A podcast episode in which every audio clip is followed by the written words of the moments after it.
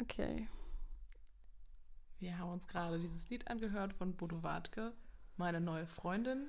Und damit heißen wir euch herzlich willkommen zu unserer neuen Folge von Fanfox. Heute wieder mit Isa und Lia. Genau. Ähm, das Lied gerade, falls ihr euch das auch nochmal anhören wollt, führt perfekt in das Thema der heutigen Folge ein. Schönheitschirurgie. Und genau. ich finde, es ist auch perfekt, um zu zeigen, was so ein Großteil der Bevölkerung und auch ich, bevor ich mich mit dem Thema beschäftigt habe, ähm, über diese Menschen gedacht haben, die Schönheitschirurgie in Anspruch Diese nehmen. Menschen. ja, für mich war das so ein Ding, so, oh, was für egoistische Leute, die ja. irgendwie nur so voll auf ihr Äußeres bedacht sind und einfach nur geil aussehen wollen. Und ich war so, wow, ist ja voll kacke. Ja, ich muss auch zugeben, dass ich mich da dem nicht ganz ähm, entziehen kann, wobei ich tatsächlich als Kind ähm, eine ganz schreckliche Show immer auf RTL 2 gesehen habe, wo wir auch später nochmal ähm, ja, hinkommen.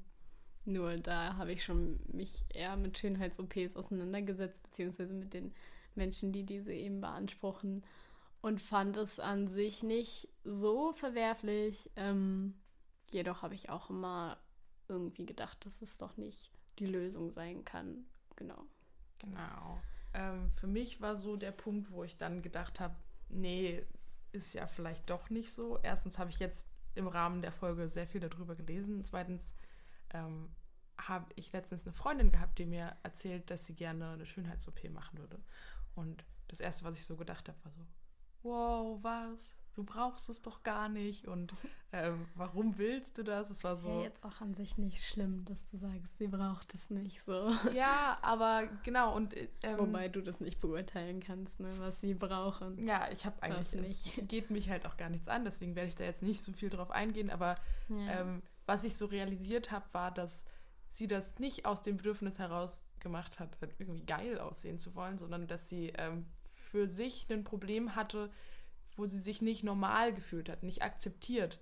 Und sie wollte einfach nur unauffällig, einfach nur normal sein mit hm. dieser Sache.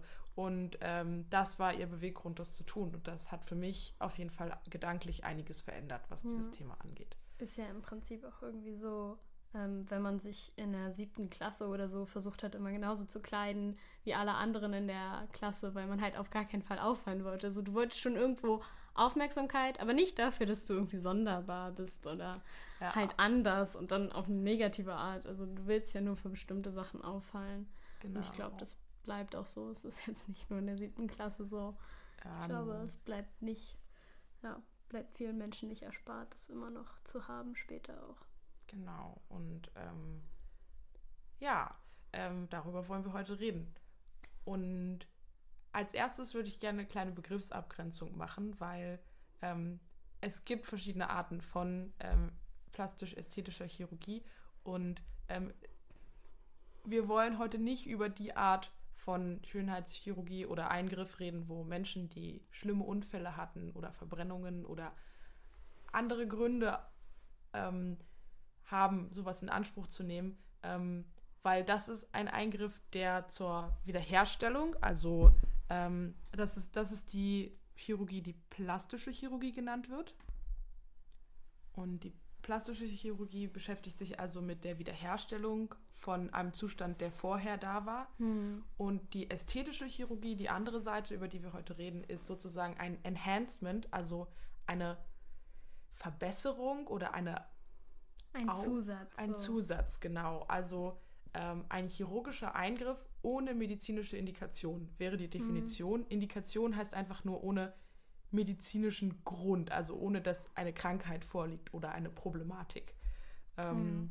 Genau, und das ist so der wichtigste Unterschied dafür. Ja, ich denke auch, dass auf jeden Fall so chirurgische Eingriffe zur Wiederherstellung des eigentlichen Zustands spielen da halt echt keine Rolle, weil das kann jeder nachvollziehen, jede nachvollziehen, warum man das möchte. Und ich finde, das Recht dazu hat auch jeder. Ja. So, ja, mir wurde das tatsächlich auch schon angeboten, äh, weil ich eine gebrochene Nase habe. Ich habe es dann nicht gemacht, weil chirurgische Eingriffe halt auch einfach immer ein, ähm, ja, ein Eingriff sind und es halt sehr anstrengend ist. Und gerade OPs am Kopf äh, können einen halt echt ausnocken für zwei Wochen. Da hatte ich nicht so Lust drauf, muss ich sagen.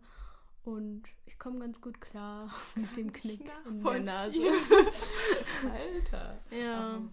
Hat schon gereicht, dass ich sie mir einmal gebrochen habe und dann ausgenockt war. So, dann muss ich sie jetzt auch nicht wieder richten lassen, quasi. Nee, oh Gott, da. Ah, ah. kriege ich gleich Panik.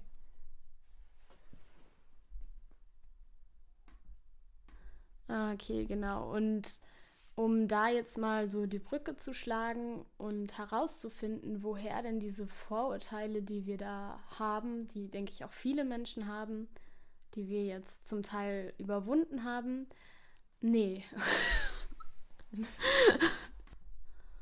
okay, und um herauszufinden, woher diese Vorurteile kommen, die wir da hatten früher oder die viele Menschen auf jeden Fall auch noch haben gegen Schönheits-OPs, und ob die irgendwie begründet sind oder ob das eigentlich kompletter Bullshit ist, ähm, dafür wollen wir noch einmal das Thema Schönheits-OPs jetzt richtig aufrollen und gucken, was für Pro- und was für Kontraargumente es gibt und warum man eigentlich kein Individuum wirklich verurteilen kann oder eben warum man Schönheits-OPs allgemein verurteilen könnte.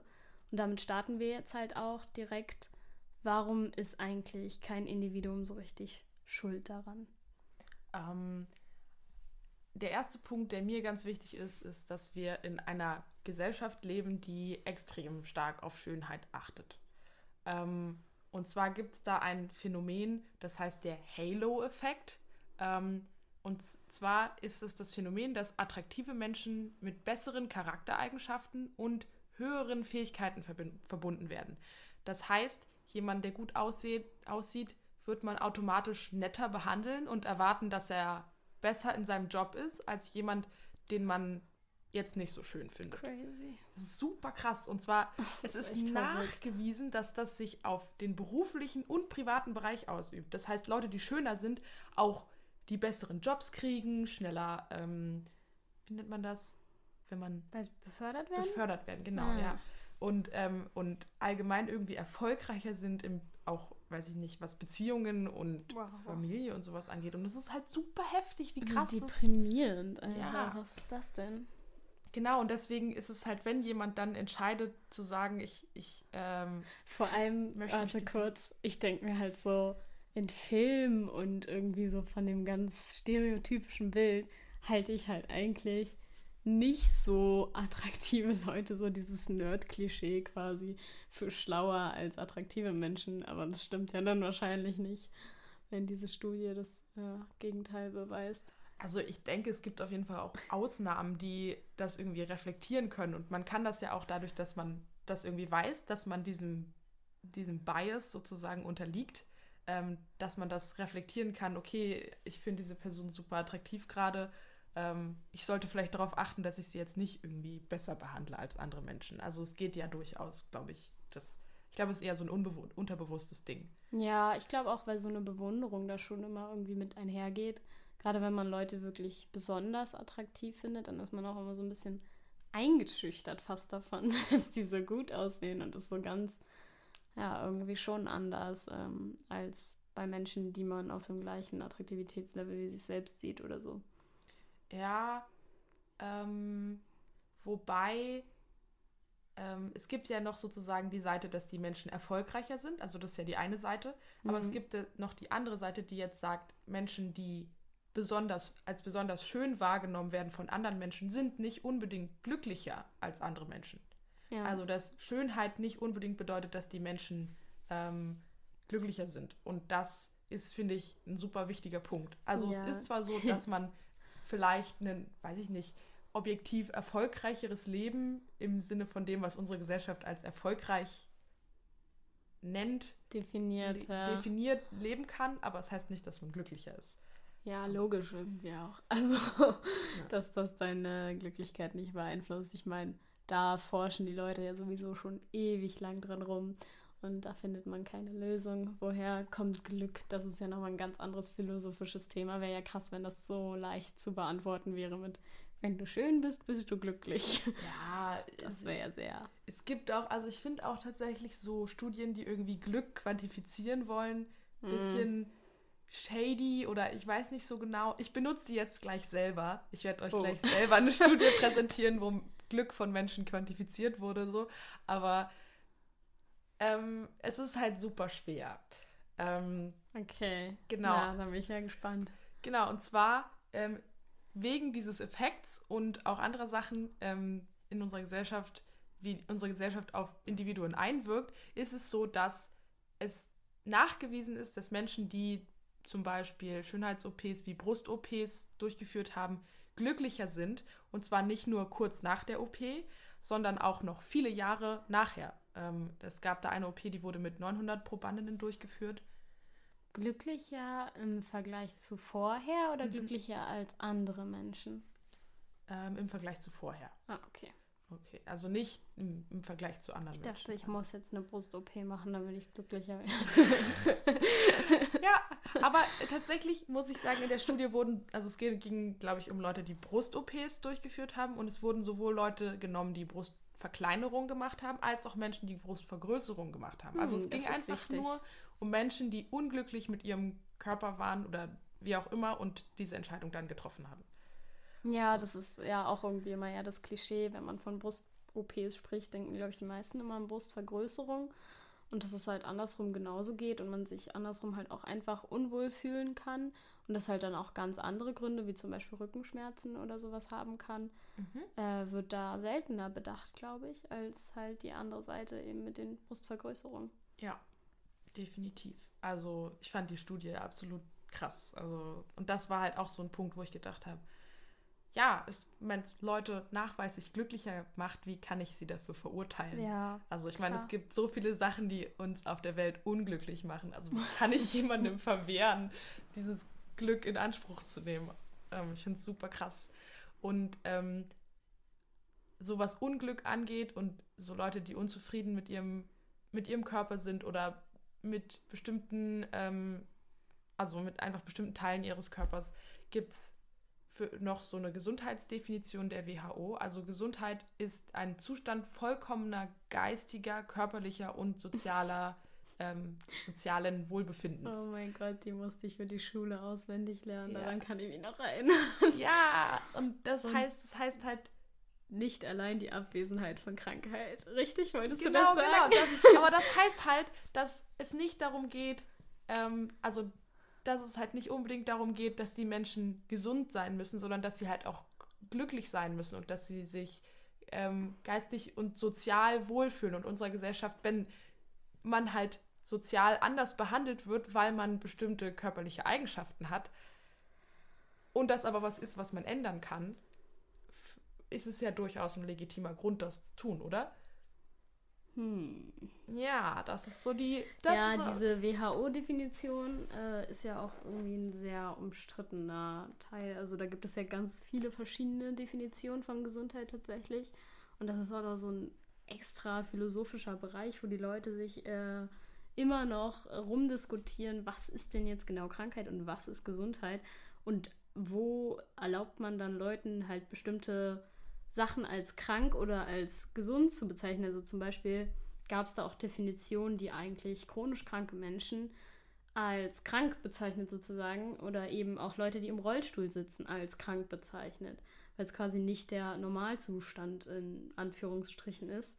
Und das ähm, finde ich sehr, sehr schwierig. Also das ist echt, ähm, finde ich, nochmal ein ganz anderes Thema, diese Gesundheits-Krankheitsfrage und was man sich dadurch irgendwie rausnehmen kann, weil ähm, ich würde Menschen, der im Rollstuhl sitzt, nicht per se als krank bezeichnen, wer der sich nicht als krank sieht. So, also der kann ja auch, also alles eben, andere und ich finde, ja das ist sein, fast ja. eine individuelle Definition, ähm, ob du dich als gesund oder als krank bezeichnest. Eben. Okay, du hast voll recht. Das habe ich irgendwie vorher. Ich habe es irgendwie, das habe ich so nicht gesehen. Das ist voll der gute Punkt. Und da fällt mir halt auch gerade zum Beispiel auch sowas ein, dass ähm, die amerikanische ähm, Assoziation der Psychotherapeuten oder so, so ein neues Kompendium. Die bringen irgendwie alle, ja alle paar Jahre wird mal dieses Kompendium an hm. psychischen hm. Krankheiten erneuert.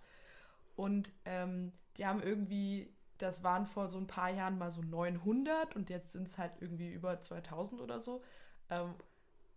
Und da ist zum Beispiel auch sowas dabei, dass Menschen, die mehr als zwei Wochen lang trauern, irgendwie krank Krank sind, weil Ja. sie länger als zwei Wochen. Und dann war ich jetzt okay, es ist halt alles Interpretationssache. So, es kommt halt alles auf die, auf das Leben von der Person an. Bei manchen Leuten kann Mhm. das halt pathologisch sein und bei manchen nicht so. Das Ja. hat halt, Total, du bist ja auch schon mit so kleinen Syndrom oder eine Bindungsstörung könntest du durch diese WHO-Definition schon als krank gelten.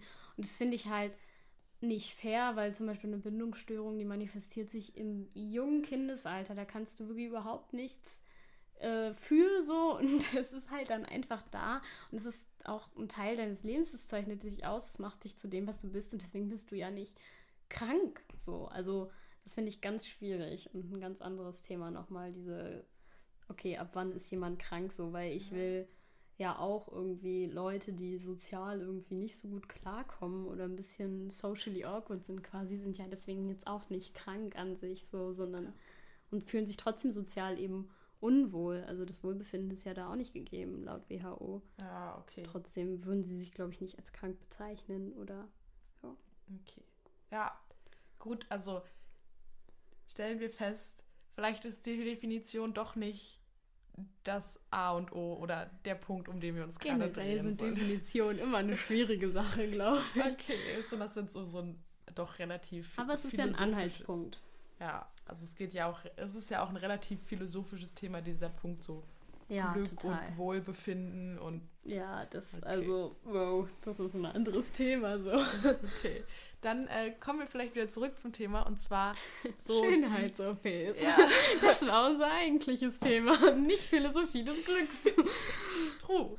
Ähm, und zwar, das waren so die, die Punkte von der Positivseite. Und ähm, jetzt Positivseite, beziehungsweise die Seite, warum man das Individuum nicht verurteilen kann, dafür Schönheits-OPs in Anspruch zu nehmen. Ja, das ist wichtig, das ist ein Genau. Un Unterschied. Ja.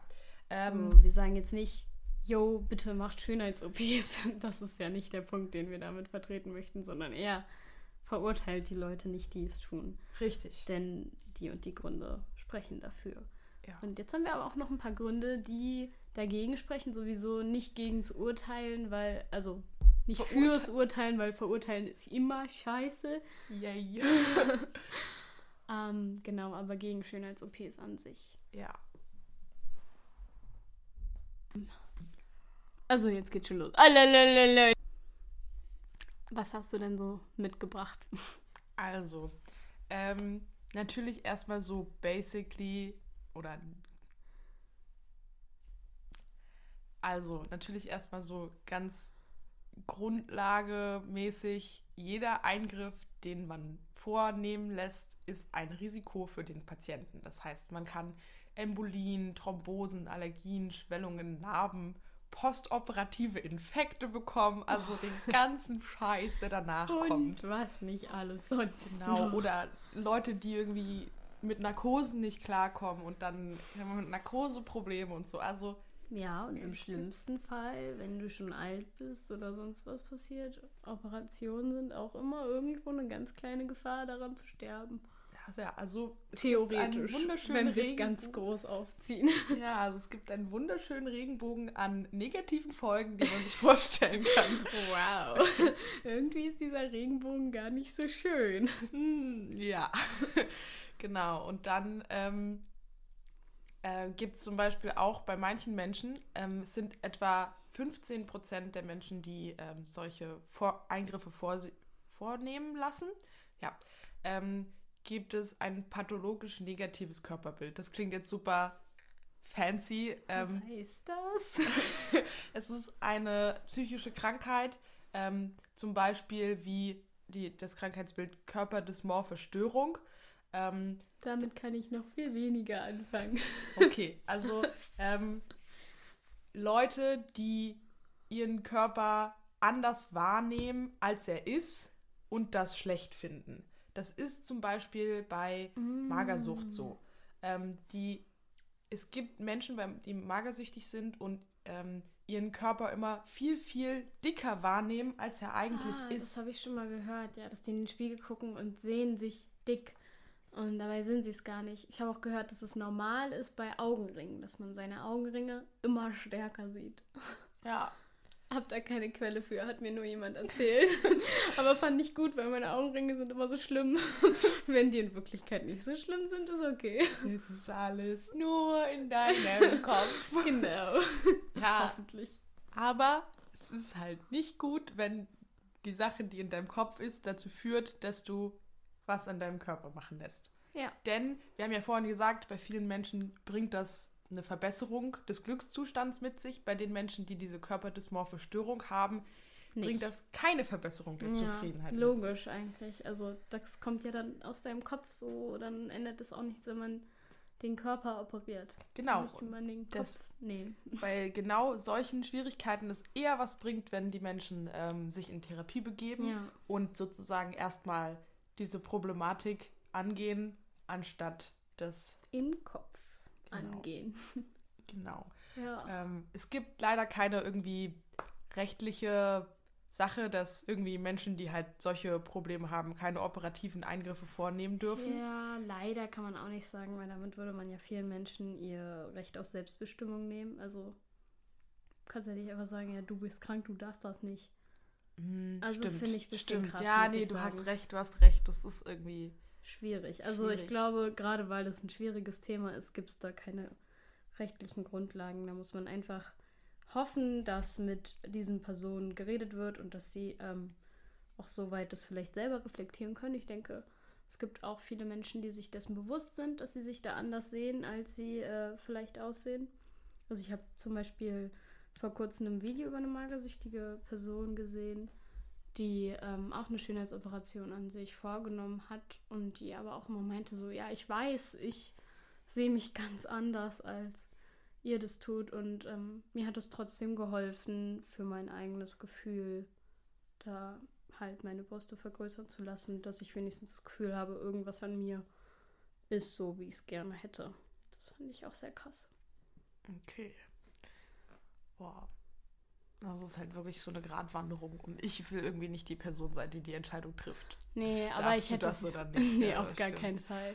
Und ich hätte es ihr halt auch nicht, also verboten oder halt jetzt auch nicht in meinem Kopf gedacht, Mensch, wer hat ihr das denn erlaubt oder so, weil sie meinte, das ist das, was sie glücklich macht, das ist das Einzige an ihrem Körper, was sie liebt dann und was sie schön findet. Und dann dachte ich so, yo, das will man ihr ja auch nicht nehmen. Und andererseits verstehe ich schon auch den Punkt, dass man auf der anderen Seite denkt, okay, man hätte sie, also sie hätte ja auch Brüste bekommen, quasi, wenn sie zunimmt. Und äh, das wäre quasi die natürlichere Methode gewesen. Ähm, aber dazu kann man eben niemanden zwingen. Und wenn es nicht klappt und sie das eben so entscheidet, ist es halt immer noch ihre Entscheidung. Okay. Ich glaube, worauf, worauf ich mich jetzt persönlich mit mir selber so einigen kann, wäre zu sagen, ähm, mir ist wichtig, dass die Personen glücklich sind Hm. und sich gut fühlen. Und das kann man halt bei bestimmten Problematiken auch über Therapie erreichen, ohne einen Eingriff, weil Ja. ein Eingriff, wie gesagt, auch andere Problematiken mit sich bringt.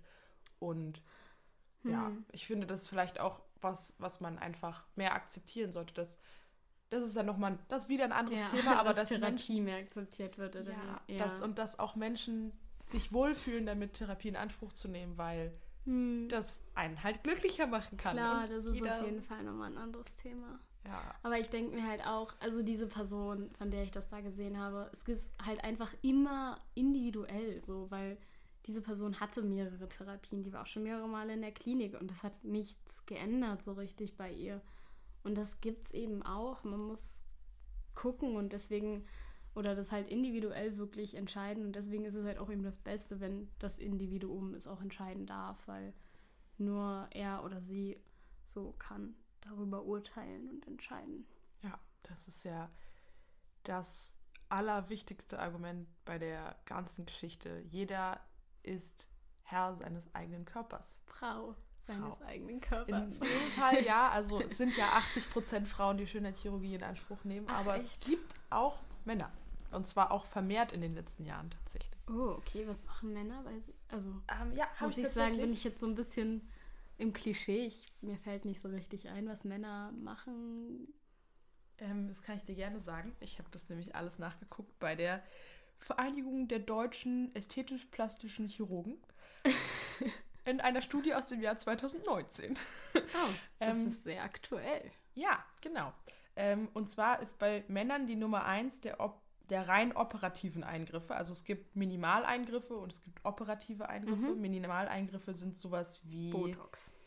ähm, Falten glätten, Lippenkorrektur, das ist genau Botox. Ja. ähm, und bei Männern ist das die Oberlidstraffung. Was ist. Achso, Oberlid ist über den Augen oder wie? Ähm, ja, das ist, ich weiß gar nicht genau, was das ist. es kann halt auch was Obwohl, mit da Falten sind zu Falten, tun. ne? Gerade die Augen sind, glaube ich, schnell in Falten. Das sind doch so Lachfalten. I don't know, man. I don't know. I don't know. either, ey. Aber ähm, ja. Ähm, was, also jeder Gut. ist Mann oder Frau seines eigenen Körpers. Ja, Ähm, okay. krass, dass es so ungleich verteilt ist. Also ich hätte nicht gedacht, dass es 80% zu 20% sind, so ja, Frauen, Männer. Beziehungsweise zählen da eigentlich Transpersonen mit rein? Ich hoffe nicht, weil das ist ja nicht direkt Schönheits-OP. Also ich Ähm. würde es persönlich nicht als Schönheits-OP definieren. nee, ist es nicht. Äh, zählt nicht rein, denn ähm, das ist ja nicht plastische Chirurgie, sondern das ist ja ästhetische Chirurgie aufgrund von, Ah, weil ja. sehr ähm, gut, das gilt quasi als Genau, das ist ja, also ich glaube, das äh, Krankheitsbild, ich sage das mal in Anführungsstrichen, auch wenn ihr das nicht sehen könnt, ähm, das dazu gehört, ist ja, ähm, wie heißt das? Geschlechtsdysmorphie heißt das, glaube Ah, ich. okay, das ja. Ähm, und in Deutschland muss das ja auch von, weiß ich nicht, zwei Psychologen ja, diagnostiziert werden. Also, Mhm, es ist ich halt auch schon gehört. übel der bürokratische Aufwand für Transpersonen, ähm, Es dass sind halt sie überhaupt. so viele Hindernisse, Das die halt- einem da gestellt werden. ja, ich finde es auch super krass. Auch nochmal ein anderes Thema, wahrscheinlich komplett. Auf jeden Fall. Ähm, mein letzter Punkt auf der Kontraseite ist, ich habe gelesen in ähm, dieser Studie, die kann ich euch auch auf jeden Fall noch mit In die In die Videobeschreibung? in die Packen? Videobeschreibung packen, genau, ähm, dass Patienten, die bei, also bei Patienten, die eine Brustvergrößerung vorgenommen haben, ist der Anteil der suizidalen Menschen zwei bis dreimal höher als in der Normalbevölkerung. Was? Ja, und ich war auch erstmal so, hä, voll krass. Das kann halt auch sein, wegen, was ich vorher gesagt habe, dass etwa 15% der Menschen ähm, diese körperdysmorphe Störung Mm. haben, die das durchführen lassen. Ich weiß nicht genau, inwiefern das zusammenhängt. Ich glaube, das, also es waren auf jeden Fall unterschiedliche Studien, deswegen kann ich jetzt nicht genau Kann man den. Zusammenhang jetzt nicht so genau erkennen? Oder Genau. Ähm, aber dass es auf jeden Fall ähm, einen Zusammenhang gibt zwischen Leuten, die irgendwie sehr, sehr unglücklich sind ja. ähm, und Menschen, die äh, ihren Körper verändern wollen. Und ich glaube, das ist halt einfach unsere Gesellschaft nicht unbeteiligt dran. auf jeden Fall. Ich meine, was, wo wird uns heute alle überall signalisiert, dass wir so wie wir sind nicht okay sind? Ich meine, man Ja. kann sich jede Frauenzeitschrift angucken, die es gibt, und da wird gesagt, hier so nimmst du ab, Ja. so Oder dass es quasi immer in Anführungsstrichen besser geht. Und das ist ja halt auch generell so ein bisschen das, der Knacks dieser Gesellschaft. Es geht immer darum, besser zu werden, also sowohl in Leistung als auch Schönheit. Schönheit ist quasi auch eine Leistung irgendwie in dieser Gesellschaft geworden, finde ich. Weil du arbeitest richtig dafür. Es gibt ja Frauen, die einfach täglich morgens zwei Stunden irgendwie für ihr Make-up äh, aufbringen und sich halt richtig Mühe geben, eben diese Leistung von Schönheit zu erbringen. Und äh, ja, da der Gesellschaft gerecht zu werden irgendwie. Schon krass, ja.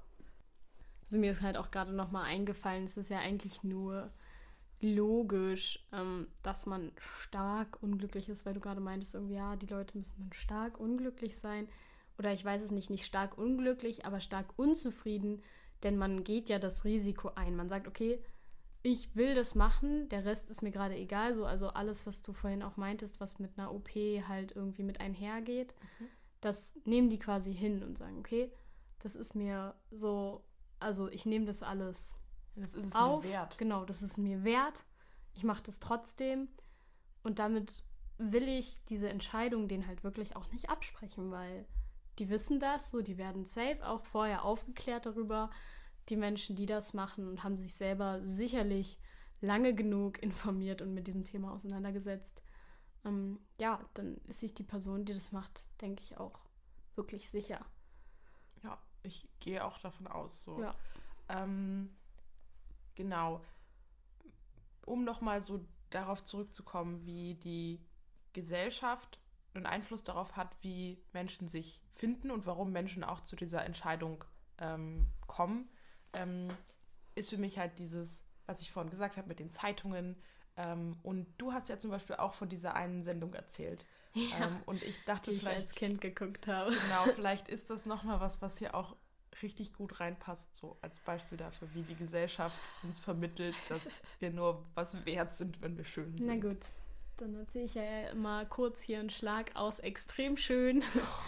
Von RTL 2 oder so. Ich weiß es nicht. Ich glaube, ich war sieben oder acht, als ich das geguckt habe. Wirklich sehr klein und meine Großeltern, bei denen ich das geguckt habe, die haben das nicht mitbekommen, dass ich so einen, ähm, in Anführungsstrichen, Blödsinn mir da reingezogen habe. Ähm, es war auch besser so, weil ich glaube, es hätte mir keiner erlaubt, da die Szenen da teilweise auch, also das war ja wirklich, ähm, man hat teilweise die operativen Eingriffe gesehen, so. Das fand ich aber als Kind schon immer sehr spannend irgendwie und ich fand es so cool zu sehen, was da so für ein Prozess abläuft und die Leute waren danach immer so happy und ähm, ich war überhaupt noch nicht in dem Alter oder in der Lage, da irgendwie drüber nachzudenken, ähm, ob das schlimm sein könnte. Ich habe halt immer nur so gedacht, so, ach ja, das ist doch schön, jetzt freut sie sich. Ich habe aber auch tatsächlich vorher, bei diesen Vorherbildern, nie gedacht, boah, was für eine hässliche Person oder so. Aber das wurde ja immer so dargestellt, so quasi, ja, hier vorher war die Person total hässlich und dann wurde sie quasi durch Schönheitsoperationen schön gemacht. Deswegen extrem schön. Und dann war immer so diese Endszene, wie sie der Familie vorgeführt wurden und so richtig happy waren. Und was ich ganz schlimm fand, ich habe es mir heute oder gestern zum ersten Mal nochmal wieder angeguckt seitdem.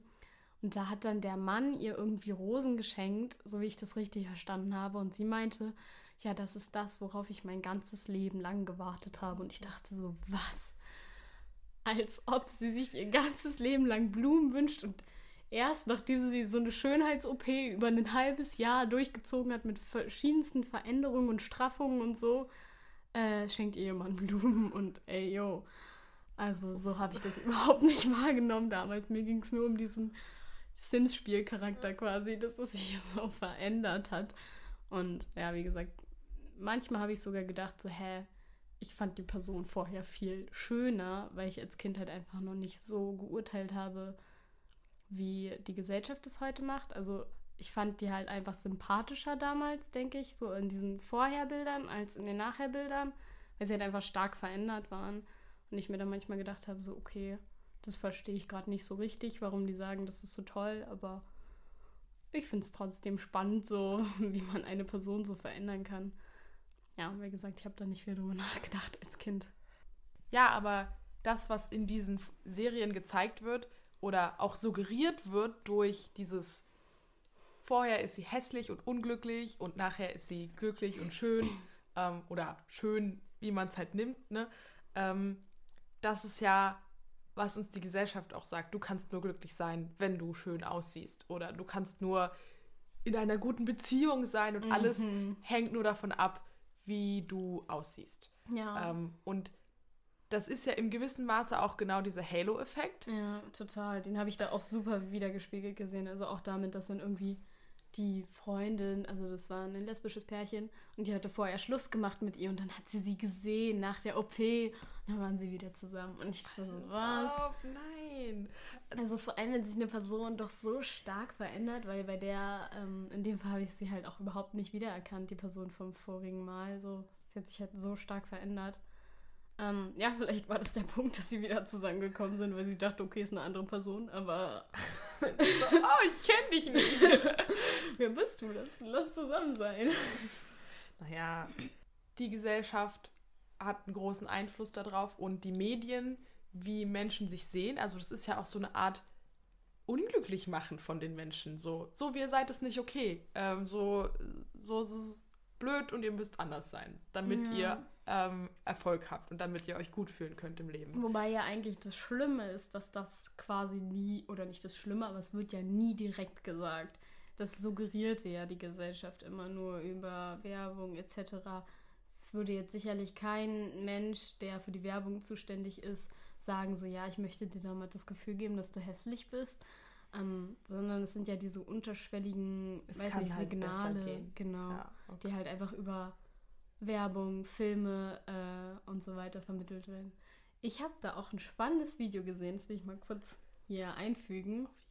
Und zwar von zwei YouTuber, YouTubern, die ich sehr, sehr gerne mag. Und die äh, haben nämlich ein Video dazu gemacht, wie Hollywood-Stars halt einfach immer bearbeitet werden.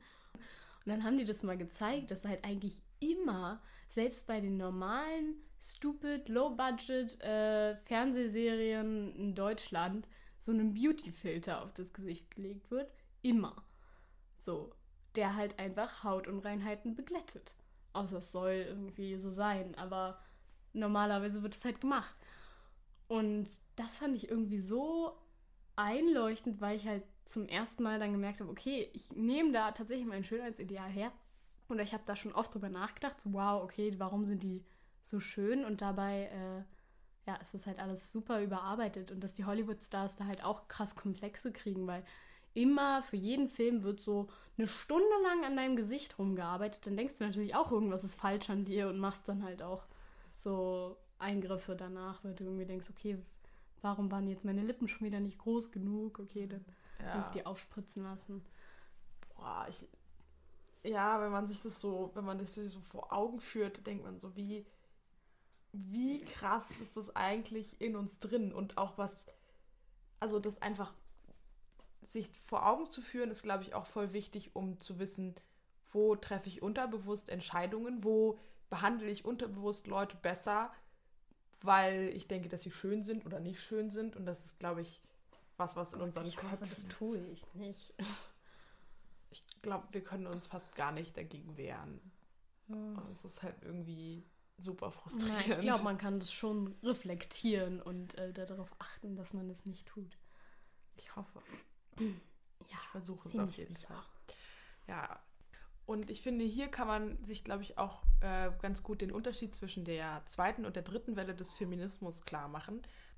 Also, wo wir gerade sind, ist, glaube ich, die dritte Welle des Feminismus, wenn ich das mal richtig äh, verstanden habe. Und die vor uns, ich weiß nicht, ob euch der Name Alice Schwarzer was sagt, das war die zweite Welle des Mhm, Feminismus. Mir schon. Ähm, ja, könnt ihr ja mal googeln, das ist richtig lustig. Naja, also, Äh. nee, naja, geht so. Also, es war halt, ist halt ähm, eigentlich eine sehr, es ist eine sehr bekannte Frau, die ähm, mit dem ersten feministischen Frauenmagazin in Deutschland angefangen hat. Ach, echt? Ähm, und sozusagen der Unterschied zwischen der zweiten und der dritten Welle des Feminismus ist, dass die zweite Welle sagt, Menschen, die Schönheitsoperationen in Anspruch nehmen, sind schlecht, denn dadurch, dass sie das gesellschaftliche Bild der Schönheit verstärken, also das selber annehmen und weiter nach außen tragen, ähm, machen sie es natürlich für andere Leute schwieriger, das normal, also das normale Bild, wie Frauen aus, aussehen, zu akzeptieren. Also ich meine, Frauen Mm. haben halt hängende Brüste und alte Leute ja. haben halt Falten Ich und weiß, das ist was halt du so. meinst, ja. Und so nach dem Motto, ihr seid schuld, weil ihr es für andere Leute noch schwerer macht. Da, Und ja. im Gegensatz zu der dritten Welle des Feminismus, die sagt, ihr seid nicht schuld, weil euch die Gesellschaft halt auch genauso krass beeinflusst wie alle anderen. Und ihr seid quasi nicht, Opfer der Gesellschaft sozusagen. Genau, und es ist nicht ähm, Mhm. eure Schuld, wenn ihr nicht die Kraft habt, das jeden Tag in eurem Leben Ja, auszuhalten. wobei ich das mit der Kraft, glaube ich, auch anders formulieren würde. Ja, das klingt wieder so, wie als wäre man irgendwie schwach, äh, wenn man das, weiß nicht, wenn man der Gesellschaft zum Opfer fällt, in Anführungsstrichen. ich meine, das, das- kommt ja auch mit super vielen Nachteilen. Ja. Also ist ja einfach Klar, so. aber ich finde das halt irgendwie wieder eine sehr unfaire Darstellung. So, weißt du, wie als würdest du das aus Schwäche machen. Ähm, da gab es auch, eine, ja, da habe ich noch ganz viele andere Themen zu, die halt Frauen äh, als Schwäche zugeschrieben werden. Wie zum Beispiel eben das, wo wir in der letzten Folge drüber geredet haben, dieses Nicht-Nein sagen können in bestimmten Situationen, weil es halt einfach ein großer Schritt ist. Und das würde ich auch nicht als Schwäche der Frau irgendwie manifestieren. Also ich finde nicht, dass das ähm, ja, wie gesagt, dass man das dem einzelnen Individuum als Schuld zuschreiben könnte, da halt zu schwach zu sein. Also das finde ich eine falsche Ausdrucksweise. Ja, ich glaube, also man muss es anders formulieren. Ich, Ja, aber ich weiß, was du meinst. okay, ich hoffe, ihr wisst es auch.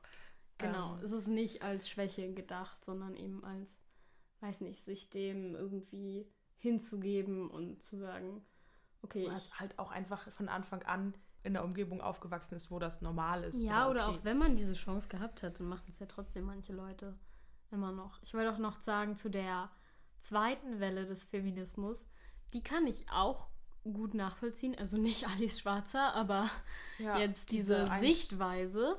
Ähm, und zwar habe ich nämlich auch darüber nachgedacht, bei äh, einer Freundin von mir, die sich ähm, operieren lassen möchte, eventuell, da ist sie sich noch nicht ganz sicher, ähm, an einer Stelle, wo ich ähnlich aussehe quasi.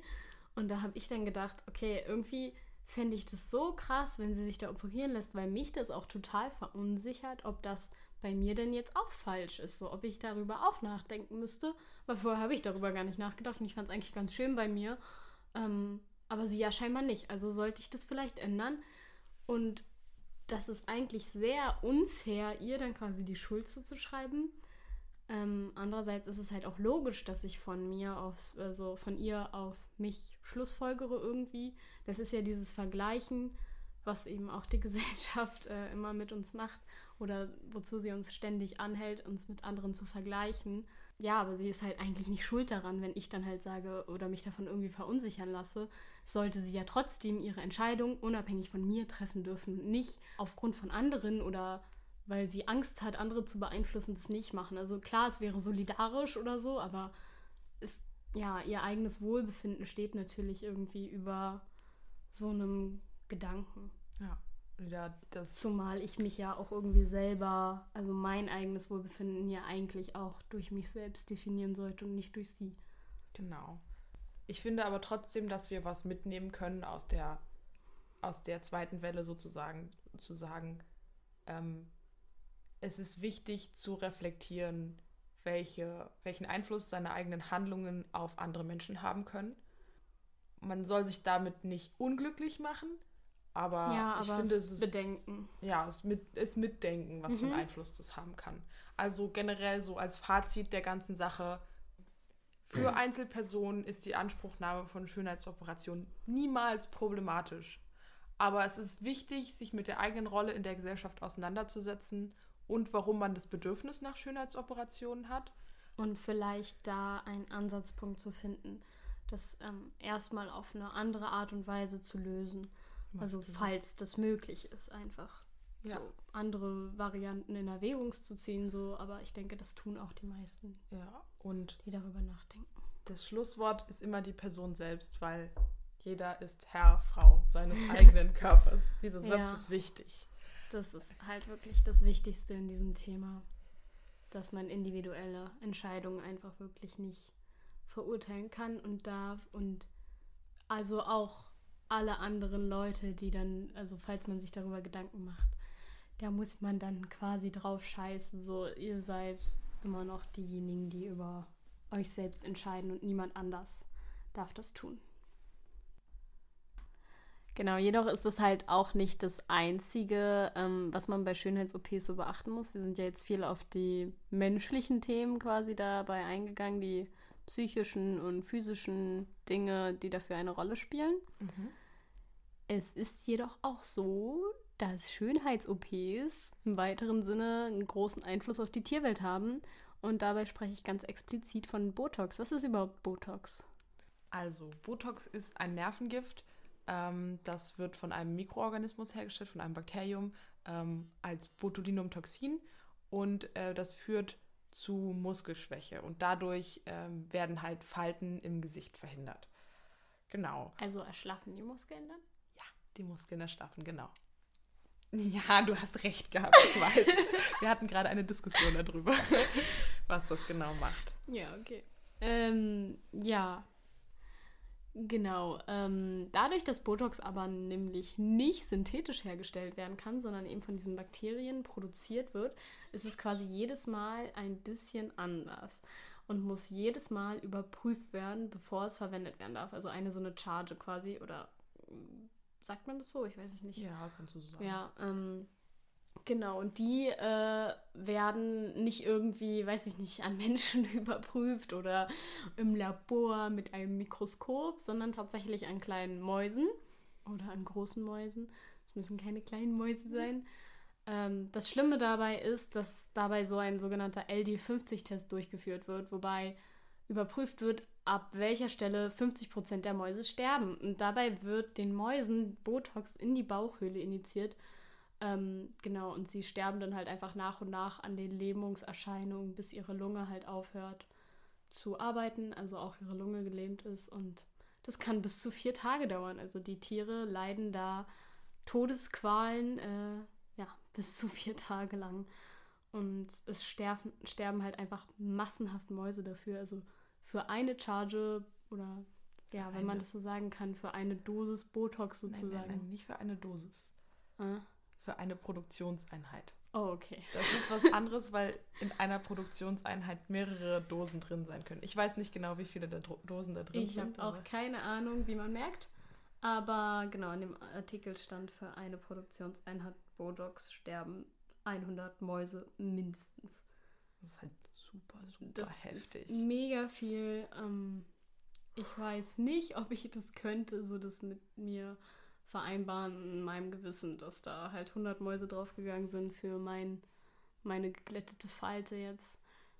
Äh, genau, aber Botox wird ja teilweise auch für andere Zwecke als kosmetische eingesetzt. Das stand auch nochmal in dem Artikel drin. Ja. Nur eben auch hauptsächlich für kosmetische Zwecke. Und leider ist dieser Tierversuch noch legal in Deutschland. Erstens, weil es auch keine, oder nicht in Deutschland, sondern allgemein in der EU, weil es auch noch keine Alternative gibt, um das zu überprüfen. Und weil es unter die Haut gespritzt wird und somit als Medikament gilt, auch wenn es für kosmetische Zwecke eingesetzt wird. Was ein bisschen absurd ist, weil, ähm, keine Ahnung. Das ist halt kein Medizin. Ja. Das ist halt kein, nicht mal ein. Also nicht alles, was man sich unter die Haut spritzt, ist halt ein Medikament so. Ähm, genau, daher kann man es halt einfach noch nicht äh, von dieser EU-Gesetzeslage heraus verbieten, da dieses Gesetz besagt, dass es quasi nur für notwendige Zwecke für Mensch und Tier irgendwie, wenn das Mensch und Tier weiterbringt, dann darf man Tierversuche in solchem Ausmaß auch durchführen. Das tut es eigentlich nicht. Ähm, also wie gesagt, aber es wird als Medikament eben angesehen. Das ist sehr umstritten alles. Genau, ich würde mir da wünschen, genau wie viele andere Tierschutzorganisationen, dass man Botox eben wirklich auch nur einsetzt, wenn das unvermeidbar ist und eben dieser Paragraph quasi erfüllt ist, dass das zum Zwecke der Menschheit oder der Tiere ist und es wirklich einfach notwendig ist sozusagen. Und kosmetische Eingriffe ähm, ja, gelten für mich leider nicht als notwendig einfach. Naja, ich meine, die Definition von ästhetischer Chirurgie ist ja auch ein Eingriff ohne medizinische Indikation. Und genau. also dann ist es halt kein notwendiger Eingriff in der Art und Weise. Ah, ähm, ich würde jetzt gerne noch mal einen Moment nutzen, um so auf aktuelle Trends in Anführungszeichen der Schönheitsoperation einzugehen, weil mich das teilweise schon so ein bisschen verstört, in welche Richtung das Ganze gerade geht. Ähm, was ich vorhin gesagt habe mit ähm, die Deutsche Gesellschaft der ähm, ästhetisch-plastischen Chirurgen, ein paar Zahlen rausgebracht, wie so, wie der Trend so in den letzten Jahren ist. Ähm, und also es steigt stetig an, wie viele, also es werden immer mehr Leute, die das in Anspruch nehmen. Ich glaube, ähm, das war ja aus dem Jahr 2019 und sie mhm. meinen, ähm, von der, von 2019 ist es um 2% angestiegen. Ich weiß nicht, wie die Inflation. Ähm, Yay, guter Vergleich. Ähm, und ähm, was ich halt, die zwei Sachen, die ich super krass fand, ist, dass die ähm, gesagt haben, es kommt vermehrt vor, dass ähm, junge Frauen mit diesen Instagram-Filtern kommen. Äh, es gibt ja diese Instagram-Schönheitsfilter, die irgendwie die die Haut What? so glatt machen und halt sagen, ich möchte gerne so aussehen wie auf diesem Instagram-Filterbild. Bitte der mit den Hundeohren und der Schlabberzunge. nein, nein, nicht der tatsächlich. Also diese, ich weiß es nicht so genau. Ich der mit dem großen Mund, wo man keine Nase mehr hat und so große Augen. Oh mein Gott, keine Ahnung. Warte, also nicht lächerlich machen gerade, weil ich finde, das ist halt super. Das ist echt krass. Ich finde, das ist so das Beispiel dafür, wie Medien und ja. ähm, dieser Schönheitswahn ähm, das Mädchen und Mädchen und ihr Selbstbewusstsein beeinflussen. Das ist super, super heftig. Da muss ich jetzt auch ein kurzes Geständnis ablegen. So, ich meine, man geht auch manchmal zum Friseur mit einem Bild von der Schauspielerin oder so. Ich bin neulich auch zum Friseur gegangen mit einem Bild von Scarlett Johansson und meinte, das will ich. ja, es hat leider nicht so geklappt.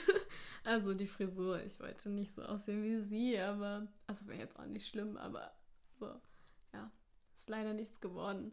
Würde mich mal interessieren, ob das dann funktioniert mit den Schönheitsfiltern, ob die dann im Nachhinein ihr mhm. Ergebnis auch haben. Nein, ähm, das haben die nämlich auch oh. dazu geschrieben. Das war eine Pressemitteilung von, von dieser Gesellschaft halt, ähm, die halt gesagt haben, es ist halt nicht möglich, das so zu erreichen, weil und Allein Hautunreinheiten kann man doch nicht äh, chirurgisch irgendwie beheben, oder? Also es, man kann natürlich irgendwie so Leberflecken und sowas rausnehmen. Das wird bei größeren Leberflecken auch gemacht, weil das ein Krebsrisiko mit sich bringt. Ja. Aber ähm, generell ist es, ist es nicht möglich, das zu erreichen, ja. was auf diesen Bildern zu sehen ist. Und das ist halt auch, ich finde, das demonstriert eben ganz gut, wie Boah, unrealistisch die Schönheitsideale sind und dass es, dass es ganz gefährlich ist.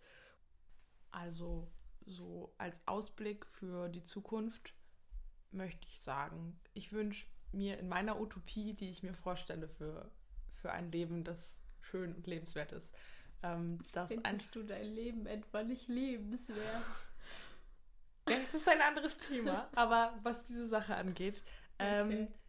dass es einfach in den Medien und in Zeitungen und in der Werbung einfach zunehmend unveränderte, ähm, normale Körper gezeigt werden. Alle Variationen von normal. Definiere normal. Ja, aber es ist ja, es ist ein Spektrum. Es ist ja, ja alles, was existiert, ist irgendwo normal. Und ich will mhm. einfach, dass das auch von den Filmen und Werbung und Zeitungen gezeigt wird, weil ich glaube, das ist eine ganz große Quelle von Unsicherheit aus, ja. und Unglück. Und das würde schon mal den kleinen Teil der Schönheits-OPs, die durch Unsicherheit passieren, äh, daraus, dass man denkt, nur ich sehe so komisch aus und nur bei mir hängen die Brüste oder nur bei mir äh, kommen die Schamlippen vor oder so. Ähm, genau, diesen kleinen Teil würde es schon mal ausgleichen, weil man da dann wüsste, nein, es ist nicht nur bei mir so, sondern alle anderen oder viele, viele andere sehen ganz genauso aus. Genau. Oder ähnlich. Und gleich sehen wir sowieso alle nicht aus. Genau, und auch auf jeden Fall, dass so dieses Tabu darum, wie Frauenkörper aussehen und wie Frauenkörper normal aussehen, wie Frauenkörper altern, dass das zunehmend aufgelöst wird. Und ich glaube, gesamtgesellschaftlich müssen wir uns auch so ein bisschen da, davon lösen, dass Schönheit wichtig ist. Ich muss nicht schön aussehen, egal wie ich aussehe, mhm. ich muss damit Aber nicht so schön sein. So ist es ja nicht gemeint. Weißt du, wenn ich sage, ich fand halt alles davon schön, dann meine ich halt damit, dass Schönheit nicht unbedingt sich darüber definiert, dieses gesellschaftliche Bild zu erfüllen, sondern dadurch, dass sie das ausgestrahlt haben. Weißt du, was ich meine? Mhm. Dass sie Schönheit oder eben diese Selbstbewusstsein. Selbstbewusstsein und irgendwie diese Ruhe ausgestrahlt haben und die Fröhlichkeit. Dadurch waren sie halt schön und das ähm, sollte man hauptsächlich als Schönheit definieren, finde ich. Ja. Wie die Ausstrahlung einer Person. Ja, lass uns losgehen und diese Definition in der Gesellschaft verändern. Let's do it. Ja. Und wir sehen uns nächstes Mal bei der nächsten Folge mit uns. Beziehungsweise seht ihr, glaube ich, das nächste Mal Henny und Hauke. Ähm, Juhu. Und ich bin schon sehr gespannt, was sie machen. Sie haben sehr coole Sachen erzählt. Also schaltet ich wieder ein. Auf jeden Fall auch. Genau. Bis dann. Ciao. Ciao.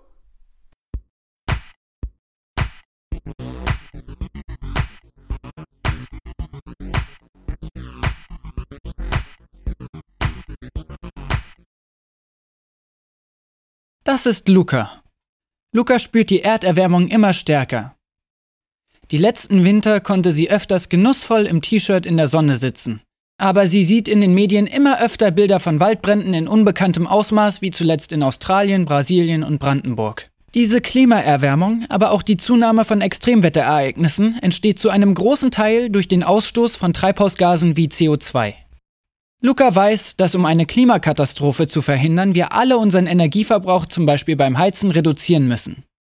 Da in Berlin viele Gewerbeeinheiten und rund 1,3 Millionen Wohnungen mit Fernwärme versorgt werden, ist auch der Treibhausgasausstoß entsprechend hoch. Von den energiebedingten Emissionen in Höhe von 15.900 Kilotonnen macht die Fernwärme rund 3.100 Kilotonnen aus.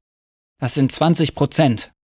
Neben dem Kohleausstieg in der Fernwärmeversorgung ist daher auch die Reduzierung des Wärmeverbrauchs durch jeden Einzelnen wichtig. Enormes Einsparpotenzial gibt es zum Beispiel bei der richtigen Raumtemperatur. Ohne zu frieren sind in den Wohnräumen 20 Grad voll in Ordnung. Zudem kannst du durch Stoßlüften über 5 bis 10 Minuten schneller und günstiger für Frischluft sorgen. Denn anders als beim dauerhaft gekippten Fenster kühlen so die Wände nicht aus. Ebenso ein echter Bringer, alle Heizkörper in einem Raum auf die gleiche Stufe drehen und nicht mit Möbeln oder Vorhängen versperren. So können wir alle, wie Luca, unseren Beitrag leisten, die Energiewende in Berlin voranzubringen. Das ist Luca. Luca spürt die Erderwärmung immer stärker. Die letzten Winter konnte sie öfters genussvoll im T-Shirt in der Sonne sitzen. Aber sie sieht in den Medien immer öfter Bilder von Waldbränden in unbekanntem Ausmaß, wie zuletzt in Australien, Brasilien und Brandenburg. Diese Klimaerwärmung, aber auch die Zunahme von Extremwetterereignissen entsteht zu einem großen Teil durch den Ausstoß von Treibhausgasen wie CO2. Luca weiß, dass um eine Klimakatastrophe zu verhindern, wir alle unseren Energieverbrauch zum Beispiel beim Heizen reduzieren müssen. Da in Berlin viele Gewerbeeinheiten und rund 1,3 Millionen Wohnungen mit Fernwärme versorgt werden, ist auch der Treibhausgasausstoß entsprechend hoch. Von den energiebedingten Emissionen in Höhe von 15.900 Kilotonnen macht die Fernwärme rund 3.100 Kilotonnen aus. Das sind 20 Prozent. Neben dem Kohleausstieg in der Fernwärmeversorgung ist daher auch die Reduzierung des Wärmeverbrauchs durch jeden Einzelnen wichtig. Enormes Einsparpotenzial gibt es zum Beispiel bei der richtigen Raumtemperatur. Ohne zu frieren sind in den Wohnräumen 20 Grad voll in Ordnung. Zudem kannst du durch Stoßlüften über 5 bis 10 Minuten schneller und günstiger für Frischluft sorgen. Denn anders als beim dauerhaft gekippten Fenster kühlen so die Wände nicht aus. Ebenso ein echter Bringer, alle Heizkörper in einem Raum auf die gleiche Stufe drehen und nicht mit Möbeln oder Vorhängen versperren. So können wir alle, wie Luca, unseren Beitrag leisten, die Energiewende in Berlin voranzubringen. Das ist Luca. Luca spürt die Erderwärmung immer stärker. Die letzten Winter konnte sie öfters genussvoll im T-Shirt in der Sonne sitzen. Aber sie sieht in den Medien immer öfter Bilder von Waldbränden in unbekanntem Ausmaß, wie zuletzt in Australien, Brasilien und Brandenburg. Diese Klimaerwärmung, aber auch die Zunahme von Extremwetterereignissen entsteht zu einem großen Teil durch den Ausstoß von Treibhausgasen wie CO2. Luca weiß, dass um eine Klimakatastrophe zu verhindern, wir alle unseren Energieverbrauch zum Beispiel beim Heizen reduzieren müssen. Da in Berlin viele Gewerbeeinheiten und rund 1,3 Millionen Wohnungen mit Fernwärme versorgt werden, ist auch der Treibhausgasausstoß entsprechend hoch. Von den energiebedingten Emissionen in Höhe von 15.900 Kilotonnen macht die Fernwärme rund 3.100 Kilotonnen aus. Das sind 20 Prozent. Neben dem Kohleausstieg in der Fernwärmeversorgung ist daher auch die Reduzierung des Wärmeverbrauchs durch jeden Einzelnen wichtig. Enormes Einsparpotenzial gibt es zum Beispiel bei der richtigen Raumtemperatur. Ohne zu frieren sind in den Wohnräumen 20 Grad voll in Ordnung. Zudem kannst du durch Stoßlüften über 5 bis 10 Minuten schneller und günstiger für Frischluft sorgen. Denn anders als beim dauerhaft gekippten Fenster kühlen so die Wände nicht aus. Ebenso ein echter Bringer, alle Heizkörper in einem Raum auf die gleiche Stufe drehen und nicht mit Möbeln oder Vorhängen versperren. So können wir alle, wie Luca, unseren Beitrag leisten, die Energiewende in Berlin voranzubringen. Das ist Luca. Luca spürt die Erderwärmung immer stärker. Die letzten Winter konnte sie öfters genussvoll im T-Shirt in der Sonne sitzen. Aber sie sieht in den Medien immer öfter Bilder von Waldbränden in unbekanntem Ausmaß, wie zuletzt in Australien, Brasilien und Brandenburg. Diese Klimaerwärmung, aber auch die Zunahme von Extremwetterereignissen entsteht zu einem großen Teil durch den Ausstoß von Treibhausgasen wie CO2. Luca weiß, dass um eine Klimakatastrophe zu verhindern, wir alle unseren Energieverbrauch zum Beispiel beim Heizen reduzieren müssen. Da in Berlin viele Gewerbeeinheiten und rund 1,3 Millionen Wohnungen mit Fernwärme versorgt werden, ist auch der Treibhausgasausstoß entsprechend hoch. Von den energiebedingten Emissionen in Höhe von 15.900 Kilotonnen macht die Fernwärme rund 3.100 Kilotonnen aus. Das sind 20 Prozent. Neben dem Kohleausstieg in der Fernwärmeversorgung ist daher auch die Reduzierung des Wärmeverbrauchs durch jeden Einzelnen wichtig. Enormes Einsparpotenzial gibt es zum Beispiel bei der richtigen Raumtemperatur. Ohne zu frieren sind in den Wohnräumen 20 Grad voll in Ordnung. Zudem kannst du durch Stoßlüften über 5 bis 10 Minuten schneller und günstiger für Frischluft sorgen. Denn anders als beim dauerhaft gekippten Fenster kühlen so die Wände nicht aus. Ebenso ein echter Bringer, alle Heizkörper in einem Raum auf die gleiche Stufe drehen und nicht mit Möbeln oder Vorhängen versperren. So können wir alle, wie Luca, unseren Beitrag leisten, die Energiewende in Berlin voranzubringen. Das ist Luca. Luca spürt die Erderwärmung immer stärker. Die letzten Winter konnte sie öfters genussvoll im T-Shirt in der Sonne sitzen. Aber sie sieht in den Medien immer öfter Bilder von Waldbränden in unbekanntem Ausmaß, wie zuletzt in Australien, Brasilien und Brandenburg. Diese Klimaerwärmung, aber auch die Zunahme von Extremwetterereignissen entsteht zu einem großen Teil durch den Ausstoß von Treibhausgasen wie CO2. Luca weiß, dass um eine Klimakatastrophe zu verhindern, wir alle unseren Energieverbrauch zum Beispiel beim Heizen reduzieren müssen. Da in Berlin viele Gewerbeeinheiten und rund 1,3 Millionen Wohnungen mit Fernwärme versorgt werden, ist auch der Treibhausgasausstoß entsprechend hoch. Von den energiebedingten Emissionen in Höhe von 15.900 Kilotonnen macht die Fernwärme rund 3.100 Kilotonnen aus. Das sind 20 Prozent. Neben dem Kohleausstieg in der Fernwärmeversorgung ist daher auch die Reduzierung des Wärmeverbrauchs durch jeden Einzelnen wichtig. Enormes Einsparpotenzial gibt es zum Beispiel bei der richtigen Raumtemperatur. Ohne zu frieren sind in den Wohnräumen 20 Grad voll in Ordnung. Zudem kannst du durch Stoßlüften über 5 bis 10 Minuten schneller und günstiger für Frischluft sorgen. Denn anders als beim dauerhaft gekippten Fenster kühlen so die Wände nicht aus. Ebenso ein echter Bringer, alle Heizkörper in einem Raum auf die gleiche Stufe drehen und nicht mit Möbeln oder Vorhängen versperren. So können wir alle, wie Luca, unseren Beitrag leisten, die Energiewende in Berlin voranzubringen. Das ist Luca, Luca spürt die Erderwärmung immer stärker. Die letzten Winter konnte sie öfters genussvoll im T-Shirt in der Sonne sitzen.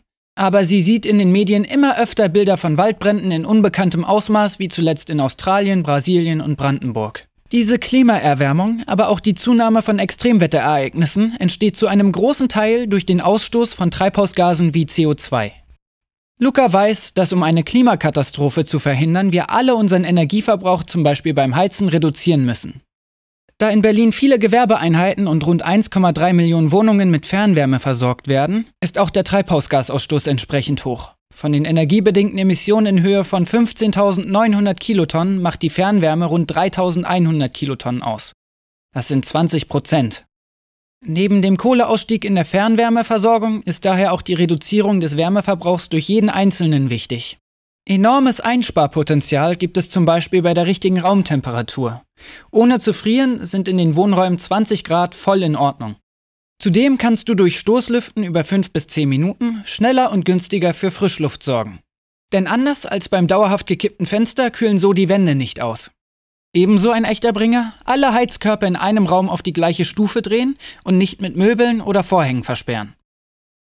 So können wir alle, wie Luca, unseren Beitrag leisten, die Energiewende in Berlin voranzubringen.